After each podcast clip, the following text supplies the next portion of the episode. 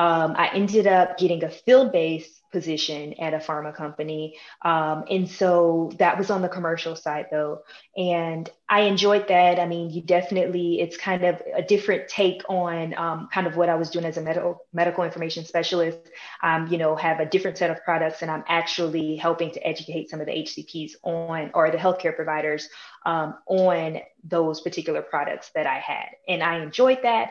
But I knew that for me, um, once I got back into pharma, if I was going to do a field based position, I wanted to be a medical science liaison. And that was the goal, even in taking that position.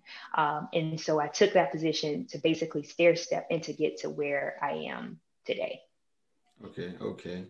Um, break down a little bit what's the difference between the field position and the uh-huh. corporate position and yeah. so that people can know that what the difference is yeah. So I would say for um, the in-house, you know, when you're in the, you know, at corporate or in-house, as they would say, um, you know, there's different roles that you have that are obviously different from the field fa- field position, field-based position, because the field-based position, I would like to think of it as like the eyes and ears, right? So you kind of are on the front lines, you kind of are seeing some of the things that are happening, and you can relay those things back to in-house, you know, back to corporate. Um, and so there's different, but there's definitely different functions um, within a pharmaceutical company. You know, you kind of have the medical side and you have the commercial side. So that's one thing. So when I was in the field before, I was on the commercial side, and in my current role, I'm on the medical side. So you know, in the medical affairs. So